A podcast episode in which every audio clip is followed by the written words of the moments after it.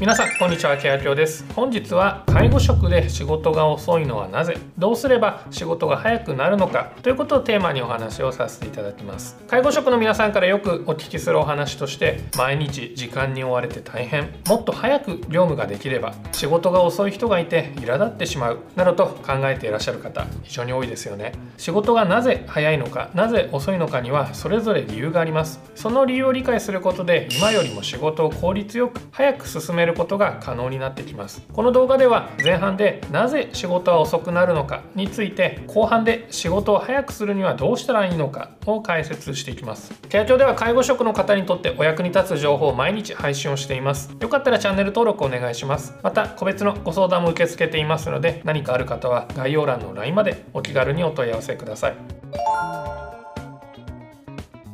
誤解を招かないを最初にお伝えをすると仕事は遅いということは介護職においては必ずしも悪いことではありません。というのも介護という仕事は利用者様との信頼関係を築くことが最も重要な業務の一つだからです。その信頼関係を築く上で丁寧に時間をかけて対応するというのは非常に有効な手段になります。また認知症の方との接し方では馴染みの関係を築くということが最も重要だと言われています。そのためにも時間をかけて丁寧に対応することことは仕事を早くこなすことよりはるかに重要だと言えます。ですから時間をかけるべきところはかける緩急メリハリをしっかりつけることが非常に重要です。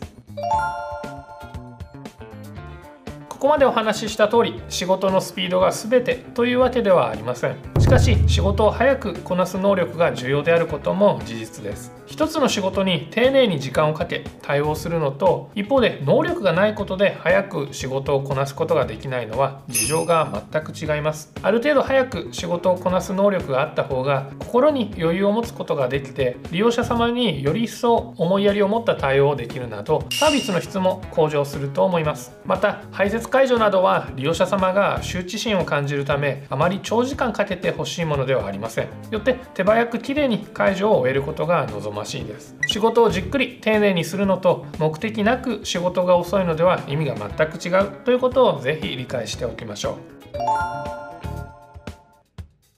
続いて仕事が遅くなってしまう理由をご説明します。まず最初に仕事が遅い理由の一つに介護技術が未熟であることが挙げられます。当たり前のことですが介護技術が未熟であれば当然時間がかかってしまいます。また未熟であるがゆえのトラブルが発生してやることが増加。さらに時間がかかってしまう。なんてこともよくあることです。例としては排泄解除で衣類を汚してしまう。ベッドから車椅子へ移乗する際にどこかにぶつけて怪我をさせてしまう。介護技術が未熟なため利用者様を怒らせてしまうなどがあります。しかしこれについては経験場数が解決してくれることがほとんどです。最初の頃に苦戦しやすい排泄解除を例に挙げると場数を踏めば新人の頃に比べて5倍以上時間が短縮できることも少なくありません。どんなベテラン介護職の方も最初は未熟でした。日々の介護業務で改善点を見出して介護技術の向上を目指していただけたらと思います。2つ目には排泄解除や入浴解除など介護内容に抵抗があることで仕事が遅くなることが挙げられます。高齢者の体に触れてお風呂に入れる排泄の解除をするなどです。介護という仕事に携わらなければこのような経験をすることはなかなかありません。ですから最初に抵抗を持つのはある意味仕方がないと言えます。また身体介護において利用者様を怪我をさせるのが怖いと感じて仕事が遅くなることもあります。恐怖や抵抗感は行動を遅らせます。しかしこのような感情は誰もが通る道です。少しずつ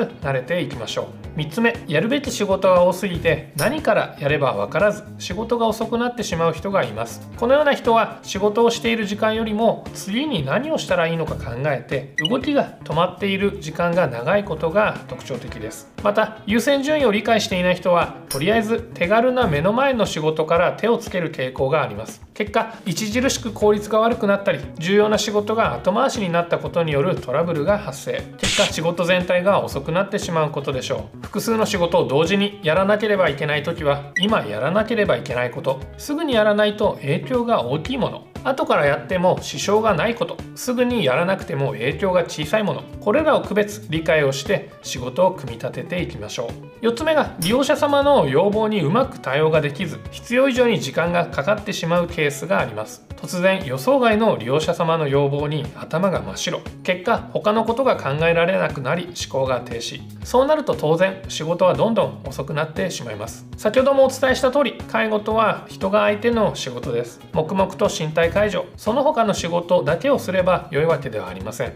利用者様の気持ちを汲み取るのも大切な仕事です。そのことをなかなか理解ができない人はいくら介護技術が高くても仕事が遅くなってしまうことでしょう。そして5つ目稀時間内に仕事を終わらせることだけを最優先で考えている人がいます。このような人の場合結果として逆に大幅に仕事が遅くなってしまうことがあります。理由としては一つ一つの仕事が雑になってやり直しや修正など後から手間となる仕事が増えてしまうことがあります。例としておむつ交換などの排泄解除があります。排泄解除はパッドの当て方。おむつの当て方がとても重要です。当て方が悪いとつけ心地が悪く利用者様がずらしてしまったり排泄物が漏れ衣類や椅子理念が汚れてしまったりすることもあります。結果排泄解除のやり直しや予定外の衣類の交換などが次々と仕事に追加をされて時間がなくなってしまいます。介護に限らずやり直しほどモチベーションが下がり時間がかかることはありません。時間内に終わらせることも大切だと思います。時間制限を設けることで新しいアイデア工夫が生まれることも珍しくありません。しかしそれは介護の質仕事の質が担保されていることが条件です。今やっている仕事の目的を間違えないようにしましょう。続いて実際に仕事を早くするためのポイントを解説していきます。まず1つ目仕事を早く処理するためにはまず自分の中で仕事の優先順位をはっきりと決めましょう。この時間に一番大事な仕事は何なのかを決めておくことで仕事中の悩んでいる時間を減らすことができます。悩んで行動が止まっている時間は無駄な時間です。とは言ってもそれをどうしたらいいかわからない人は今抱えているタスクを紙に書き出すことをお勧めします。紙に書き出すことで頭の中で考えるよりも具体的にイメージをすることができます。結果客観的に仕事内容を見ることができ優先順位も判断しやすいです。仕事を効率よくできるまではこの手順書を見ながら仕事を行いましょう。はっきりと仕事内容が視覚化されているため安心して仕事に取り組むことことができます。あんまり計画に力を入れすぎるとイレギュラーな事態に対応できなくなるのではというようなご意見もあるかと思います。しかしそんなことはありません。仕事の優先順位を組み立てる習慣がある人の方が逆にイレギュラーな事態に対しても冷静に判断をしてその時の優先順位をその場で組み立て直すことが可能です。どのようなことも基本ができてからの応用になります。最初からノープランで何でもできるのは一部の天才の方だけなので注意をしましょう。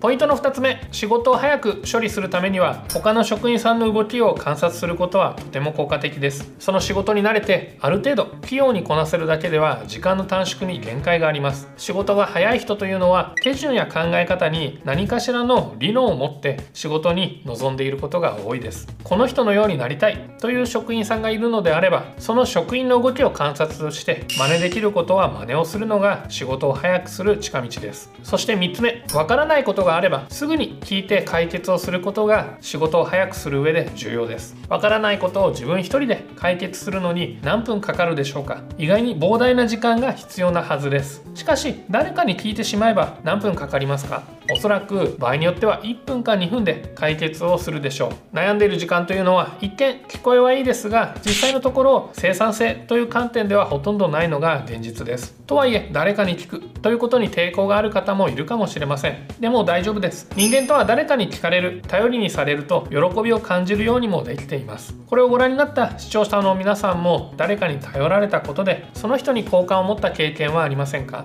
ご自身がわからないことを聞いた先輩や頼った上司はきっとご自身に好感を持っていただいてこれからも応援をしてくれるはずです。わからないことを聞くというのは仕事を早くする上でも人間関係の上でもメリットばかりです。仮に質問をして怒ってくる先輩がいたらそれは反面教師にしておきましょう。先輩側の人としても後輩は早く成長させた方が自分の仕事が楽になるものです。しっかりと教育をしてあげてください。そしてポイントの4つ目。仕事を早くするために利用者様の話をよく聞くことも忘れてはいけません。利用者様の話を聞くことで本当のニーズを理解できるようになります。さらに話をよく聞くことで利用者様からより信頼をいただけて仕事をよりスムーズにこなせることも予想されます。ご利用者様と信頼関係を築くことが仕事を早く効率よくそして仕事の質も上げることを理解をしておきましょう。そして最後に仕事がいくら遅くなっても丁寧にやることの重要性をお伝えしたいと思います。いくら仕事が早くてもそれが雑では何の意味もありません。仕事のスピード自体は経験を積めば早くなることが多いです。しかし仕事が雑な習慣を戻すのは非常に困難であり時間を要します。雑な仕事ぶりは職場や利用者様からのご自身の評価を下げることにもつながります。今は仕事が遅くても少しずつ早くできるように努力をしていけば十分です。サービスの質を担保しつつより早く丁寧にできるように努力と工夫を重ねていきましょう。介護の仕事はスピードが全てではありませんが一定のスピードがなければ質を上げることも難しくなっていきます。無理をせず一歩ずつ頑張りましょう。今回の動画もご覧いただきありがとうございました。いいね動画へのコメントチャンネル登録もお願いします。また解除術に特化したサブチャンネルも開始したのでご登録お願いします。ご相談は LINE まで概要欄からでもご登録できます。それではまた次の動画で。さようなら。